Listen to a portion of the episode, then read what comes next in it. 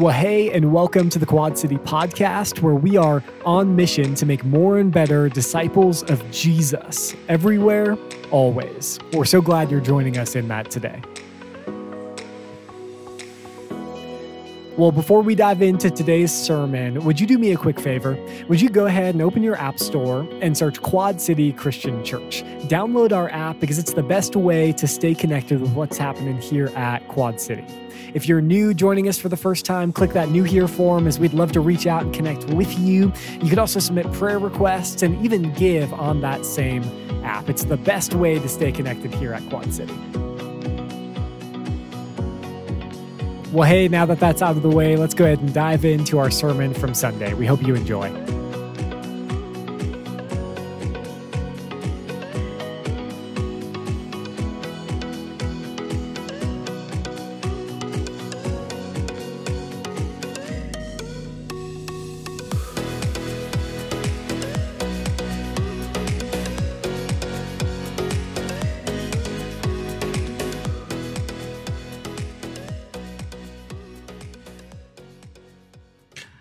Well, welcome.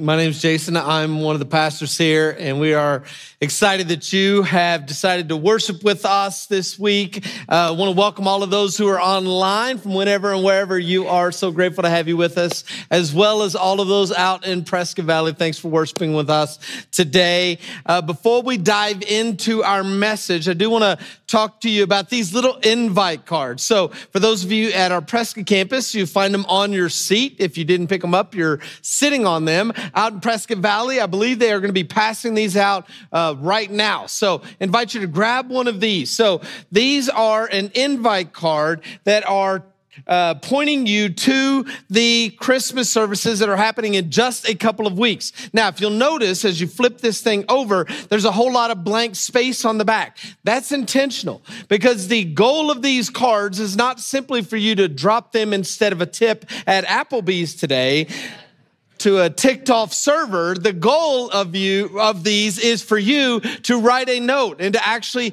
hand it to somebody. Specifically, if you've been around Quad City for a while to hand it to your one, to the person in your life that you know that God's calling you to help them take a step in following Jesus. So write them a note and invite them with this card. And again, the, the invite is an invite from you, not an invite from us. It's an invite for you to hand to them to say, hey, come sit with me and celebrate Christmas together with our family. So invite them to come, write them a note. If you need more of them, we'll give you more of them, but we want everybody to at least have one of them. So take that with you today, and you'll find all of the Christmas times on it, both the Prescott and the Prescott Valley campuses, all right there in the card. So make sure you grab that on your way out today.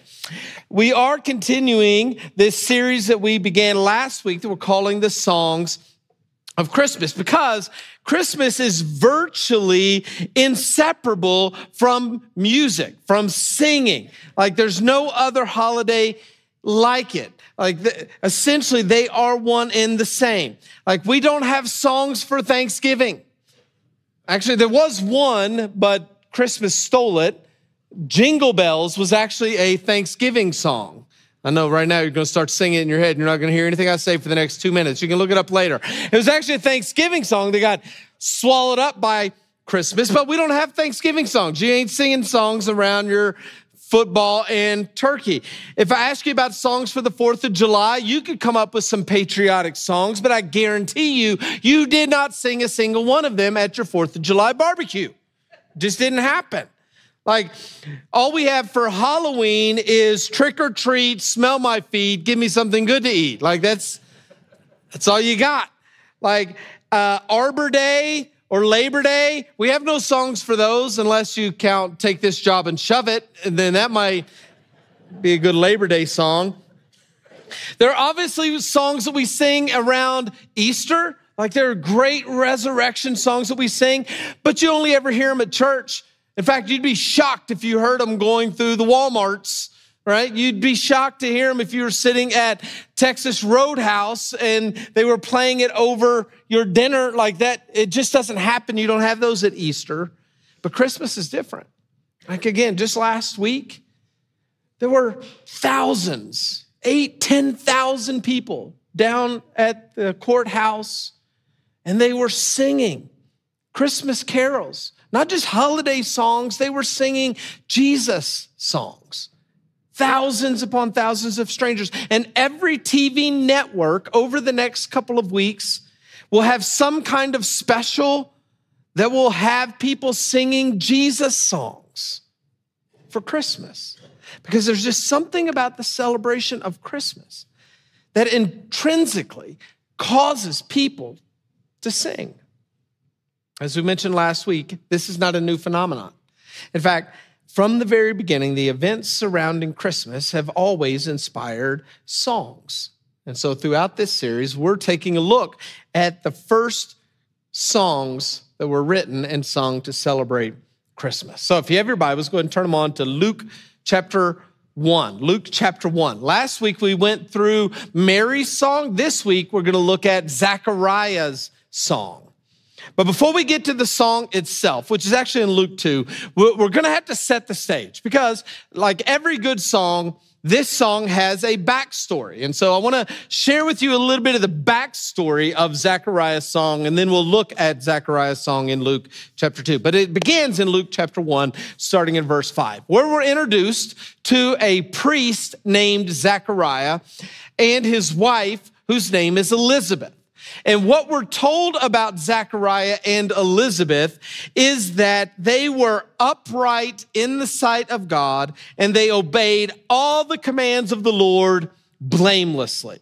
Like they were blameless. They were holy. They were obedient. They were God fearing. They were upright in the sight of God, which makes the next verse so confusing for those in that day. Because the next verse says, that they had no children, that Elizabeth was, was barren and was not able to conceive. And they're both old and they can't have kids, which in that time would have seemed like an oxymoron. To have been declared righteous in one hand and childless in the other, those things did not go together. Because because children were seen as a blessing from the Lord. It was a gift of God for your righteousness. And being childless was seen as a curse from God, as if you had done something wrong. That's why you can't have kids. But God didn't see it that way because He connects the two. He says, they were blameless and they were childless. One did not affect the other. Now, in Israel, at this time, there was about 18,000 priests. And they would operate all over the nation. Every little town that had a synagogue had some priests in the synagogue. And these priests were, were everywhere, all over and they were broken up into divisions serving all over the nation. But each division would get an opportunity once or twice a year to actually travel to Jerusalem and serve as priests in the holy place, in the very temple of God. And, and it was a huge honor. Now, one of those weeks, Zechariah's division is is sent to Jerusalem to serve at the temple, to serve in the holy place, where one of the priests would get chosen by a lot, by a casting of a die, and they would get picked to actually go into the holy place inside the temple and to offer up prayers of incense on behalf of the people. And while Zechariah's division was there, the lot was cast, and Zechariah got the opportunity to go into the holy place to offer up prayers on behalf of the people of God. So, as people would gather outside of the temple to pray, the, the priest, this case, Zechariah, gets the opportunity to go in. And this is a once in a lifetime opportunity. Most priests never got the chance to go into the holy place. And once you did get to go in, your name got pulled from the lottery. You didn't get a chance to go in twice. So this is the only time in Zechariah's life that he would ever get to do this. And so the text says he goes into the holy place. And while he was there, about to light the incense for the prayers of the people to go up before the Lord, Zechariah goes in and standing beside the table by the altar of incense is an angel of God. And the text says that he was gripped with fear, to which I say, of course he was. Okay. As we mentioned last week, it's been 400 years since anybody has heard from the Lord. 400 years since there's been any prophecy, any dreams, any visions, any sighting, any angels, nothing for 400 years. For 400 years, every day for 400 years, priests have been going into this holy place, offering up prayers on behalf of the people, and none of them have ever seen or heard anything from the Lord for 400 years. Yet Zechariah walks in and an angel is standing there. And so he's startled, and the angel begins to speak. And here's what he says The angel says to him, Do not be afraid, Zechariah. Your prayer has been heard. Your wife Elizabeth will bear you a son, and you are to call him John.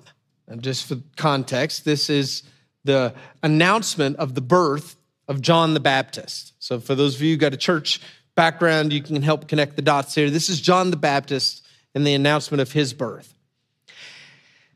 He will be a joy and a delight to you, and many will rejoice because of his birth. For he will be great in the sight of the Lord.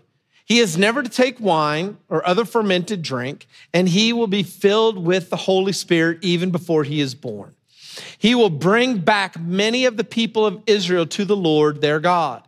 And I will go, and I'm sorry, and he will go on before the Lord in the spirit and power of Elijah to turn the hearts of the parents to their children and the disobedient to the wisdom of the righteous, to make ready a people prepared for the Lord. So Zechariah goes in, and this angel begins to speak, and tells him, The Lord has heard your prayers and you're going to have a son.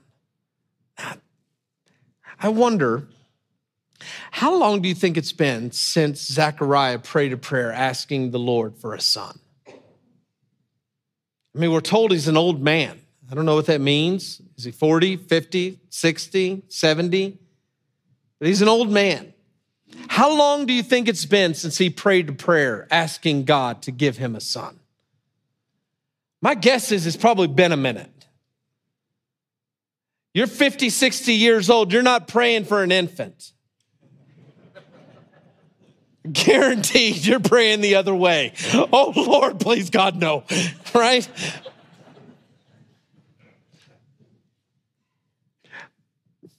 But this is a moment where the angel says, Hey, the Lord's heard your prayer and he's going to answer it which is a great reminder for us that with God, timing is everything. It's been said that God is seldom early, but he's never late. God heard Zechariah's prayer, and he's going to answer his request for a son. But this goes well beyond just Zechariah and Elizabeth having a son. What the angel tells Zechariah is, Your son is going to be the one to prepare the, the way for the Lord. He's going to be the forerunner to the Messiah. Like he's going to be sent to pave the way for a Savior to come into the world. As I mentioned last week, it's been 400 years since God has spoken. The end of the book of Malachi was the last time anyone heard from the Lord. And do you remember what God said at the end of the book of Malachi? You remember? I didn't think so. Here's what he says. This is so important. The last thing God spoke, this is the last verse of the book of Malachi, the last verse in your Old Testament. The last thing God said was, I will send the prophet Elijah to you before the great and dreadful day of the Lord. He will turn the hearts of the fathers to their children and the hearts of the children to their fathers. This was a prophecy about the coming Messiah. And he says, Before I send him, I'm going to send one like the prophet Elijah and he's going to turn the hearts of the people to the Lord. Zechariah was a priest. He knew this verse. And did you hear it in the proclamation from the angel? With these words in mind, this is what the angel said. And he, your son, Zechariah, will go on before the Lord in the spirit and power of Elijah. Wait, what? And he's going to turn the hearts of the parents to the children and the disobedient to the wisdom of the righteous to make ready a people prepared for the Lord. Zechariah, you remember the last thing I told you that I'm going to send one before I send the Messiah who's going to pave the way? I'm telling you, Zechariah, that's your son. That's his job. Your son is the Elijah that I promised was coming.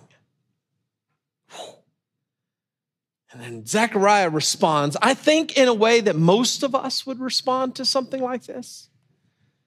Zechariah asks the angel, How can I be sure of this? I am an old man, and my wife is well along in years. I, I, don't think he wanted it to get back that he called his wife old. I don't think that would go well for him. So he says, I'm old, and she's she's been around the block. I don't know what else to say. She's How is this going to happen? How can I be sure what you're telling me is true? Like, can I get something in writing here? Is there some sort of sign that you can give me that proves that this is going to actually come to pass? And I love how the angel responds to this. The angel, the angel said to him, I am Gabriel. I stand in the presence of God, and I've been sent to speak to you and to tell you this good news. Like, you want a sign? I am your sign. I'm an angel. I five minutes ago, I was standing in the very throne room of God, and I've been sent here to tell you this is gonna happen. My name's Gabriel. I know the Lord personally. I've seen him face to face, and he sent me to speak to you. Does this happen a lot to you?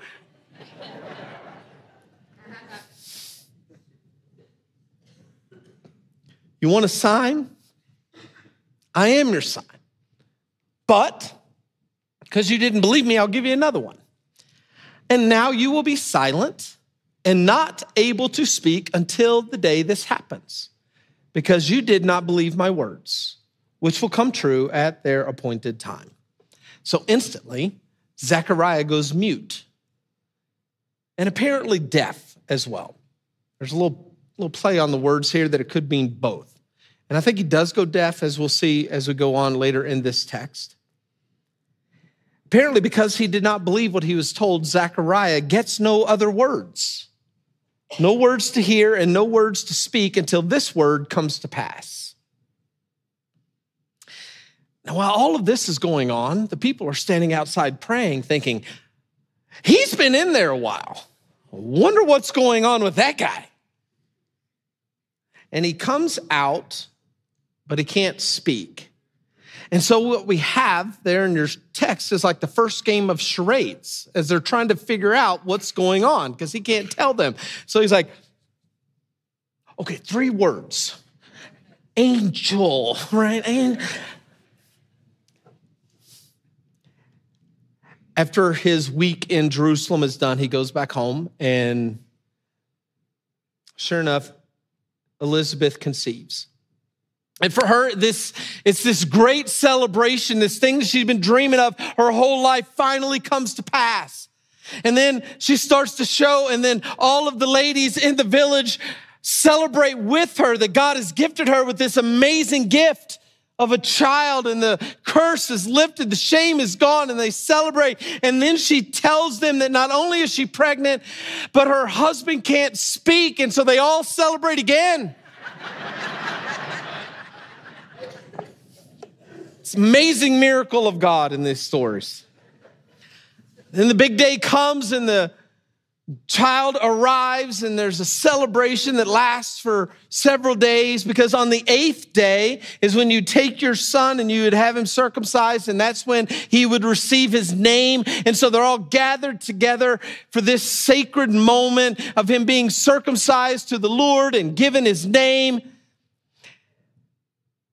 and all the family gathers up and says he needs to be named Zechariah. And, and Elizabeth says, no, no, no, his name is John. So apparently, uh, had made it clear. The angel said we're to name him John. But the family didn't like that name because it wasn't a family name.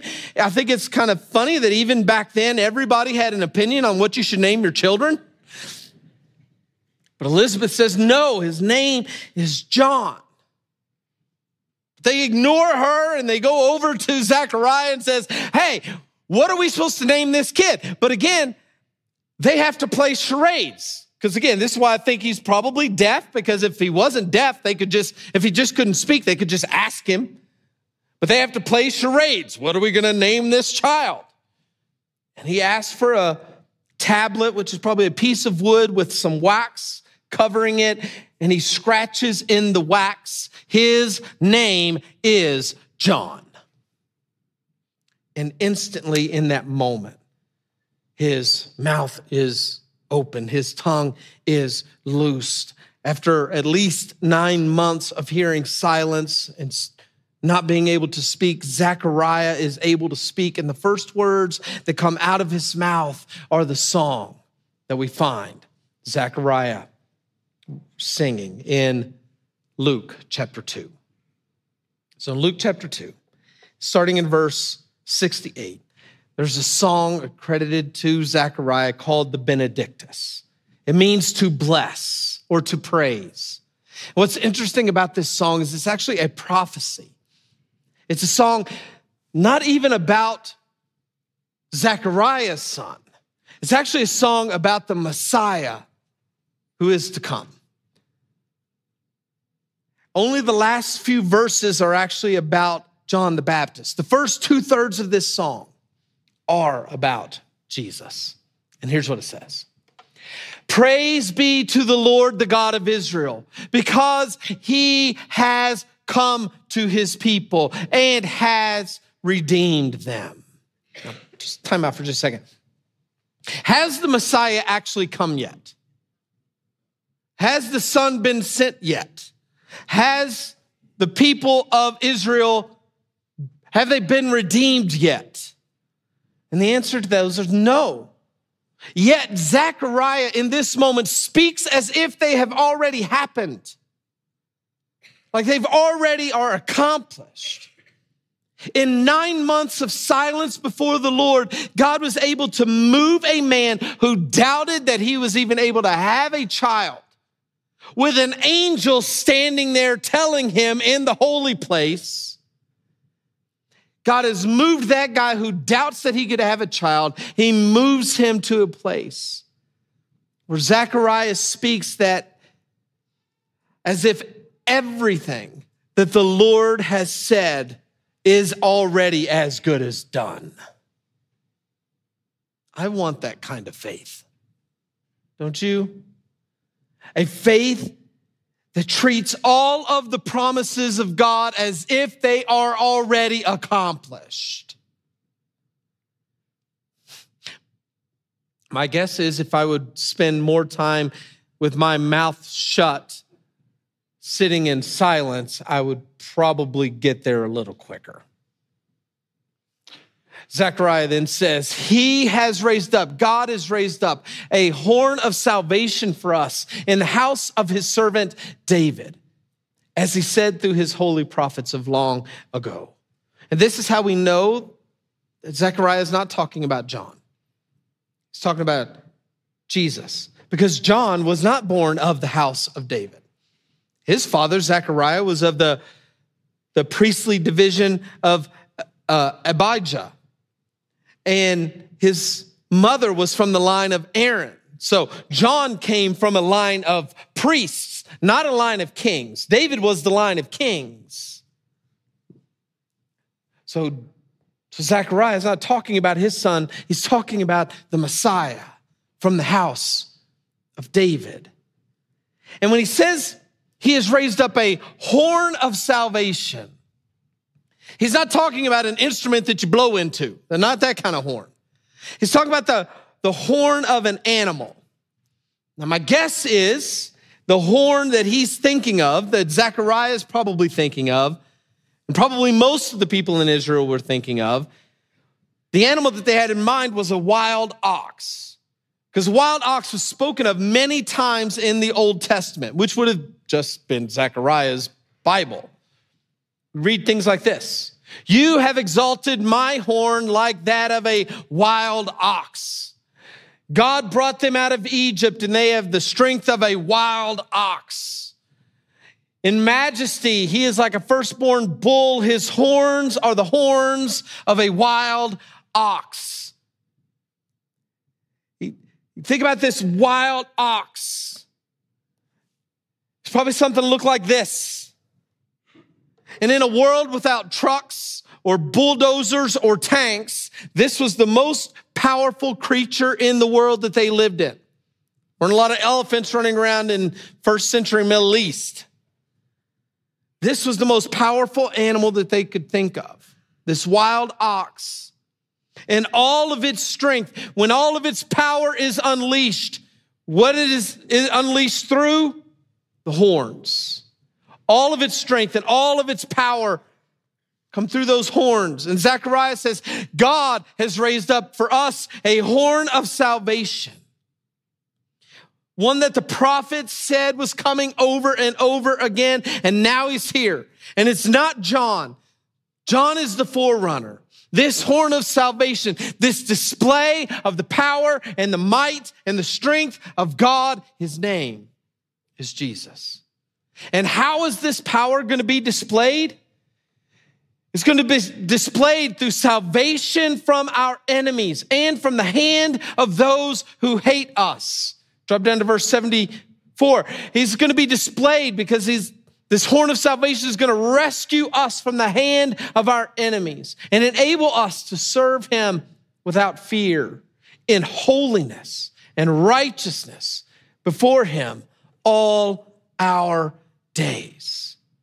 God is unleashing a horn of salvation. His power and his strength are going to come through this Messiah, through Jesus. And he's going to rescue He's going to rescue his people from their enemies. He's going to rescue them and ensure that they are going to be able to worship in holiness and righteousness all of their days. Now, the enemy that many of the people of Israel were thinking was going to be toppled by this Messiah were the Romans.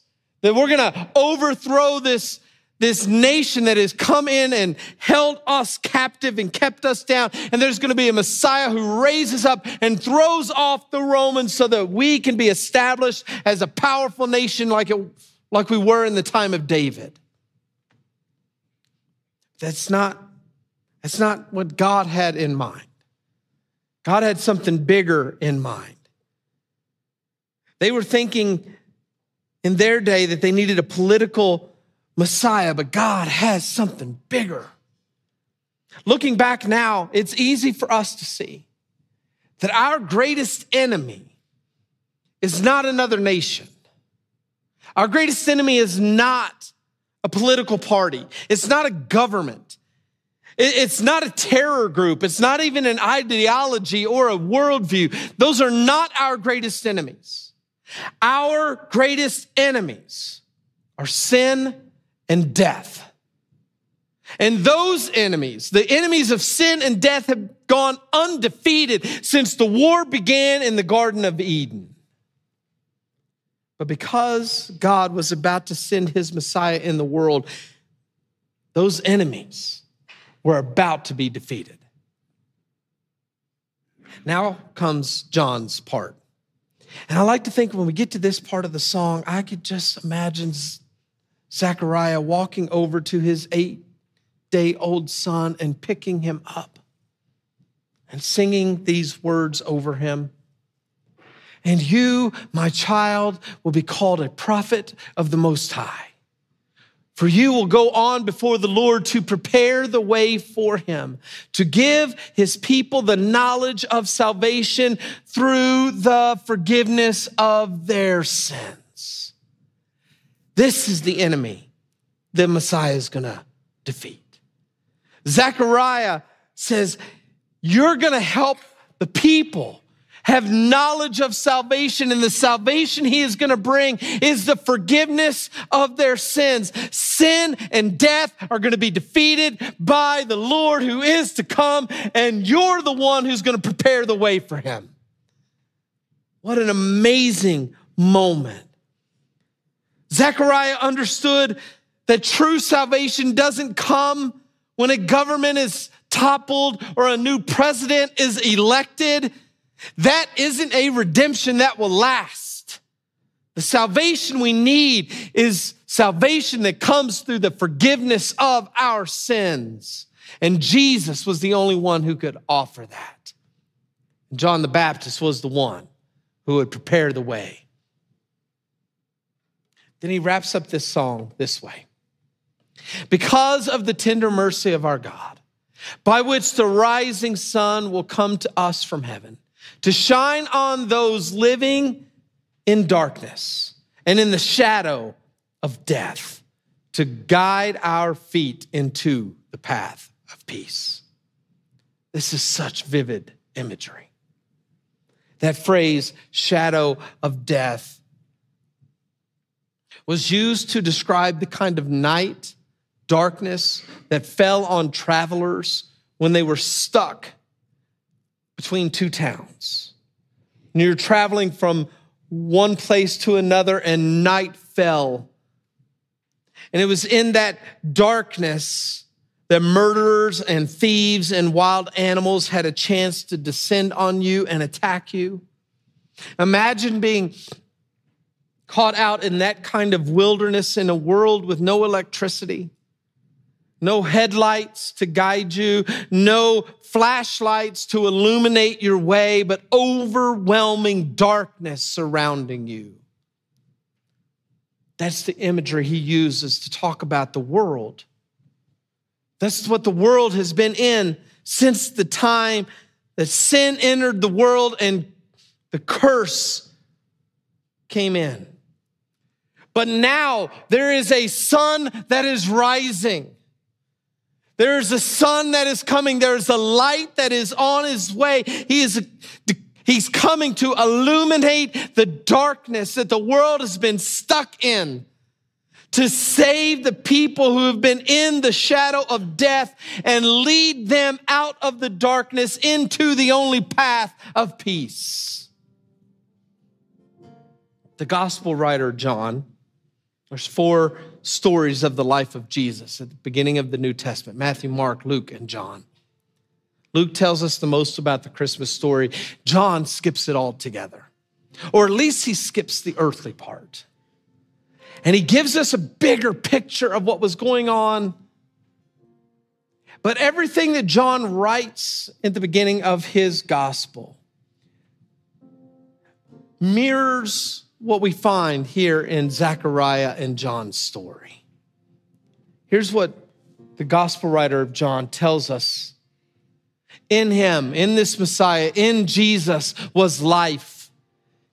And that life was the light of all mankind. And the light shines in the darkness, and the darkness has not overcome it. There was a man sent from God whose name was John. That's John the Baptist. He came as a witness to testify concerning the light, so that through him all might believe. He'll come and tell them about him. He himself, John, was not the light. He came only as a witness to the light. The true light that gives light to everyone was coming into the world. And this is what we celebrate on Christmas morning that the light has come and the darkness has been defeated, and death no longer has reign because the light has come. And that's worth singing about. And my hope is that as we prepare over the next couple of weeks, as we celebrate what we call Advent, the arrival of the light coming into the darkness, that we are overwhelmed with praise and gratitude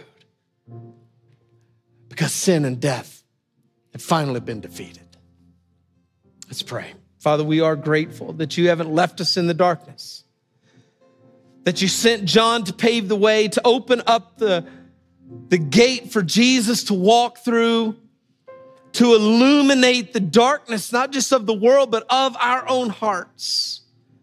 And may we, as we prepare for this celebration, may we sing the, the glorious praises that you have sent your Son. May we lift up his name. In the name of Jesus, we pray. Amen. Amen. And thank you so much for joining us today here at the Quad City Podcast. Hey, our desire is that we would each look more and more like Jesus every day, week, month, and year. And we know that that doesn't just come from learning more about Him and His Word, but by actually applying it to our lives today. We hope that you take this message that you heard today and apply it to your life in a way that makes you honor Him. Well, thanks again for joining us today. Be sure to download the Quad City app, and we will see you again next time.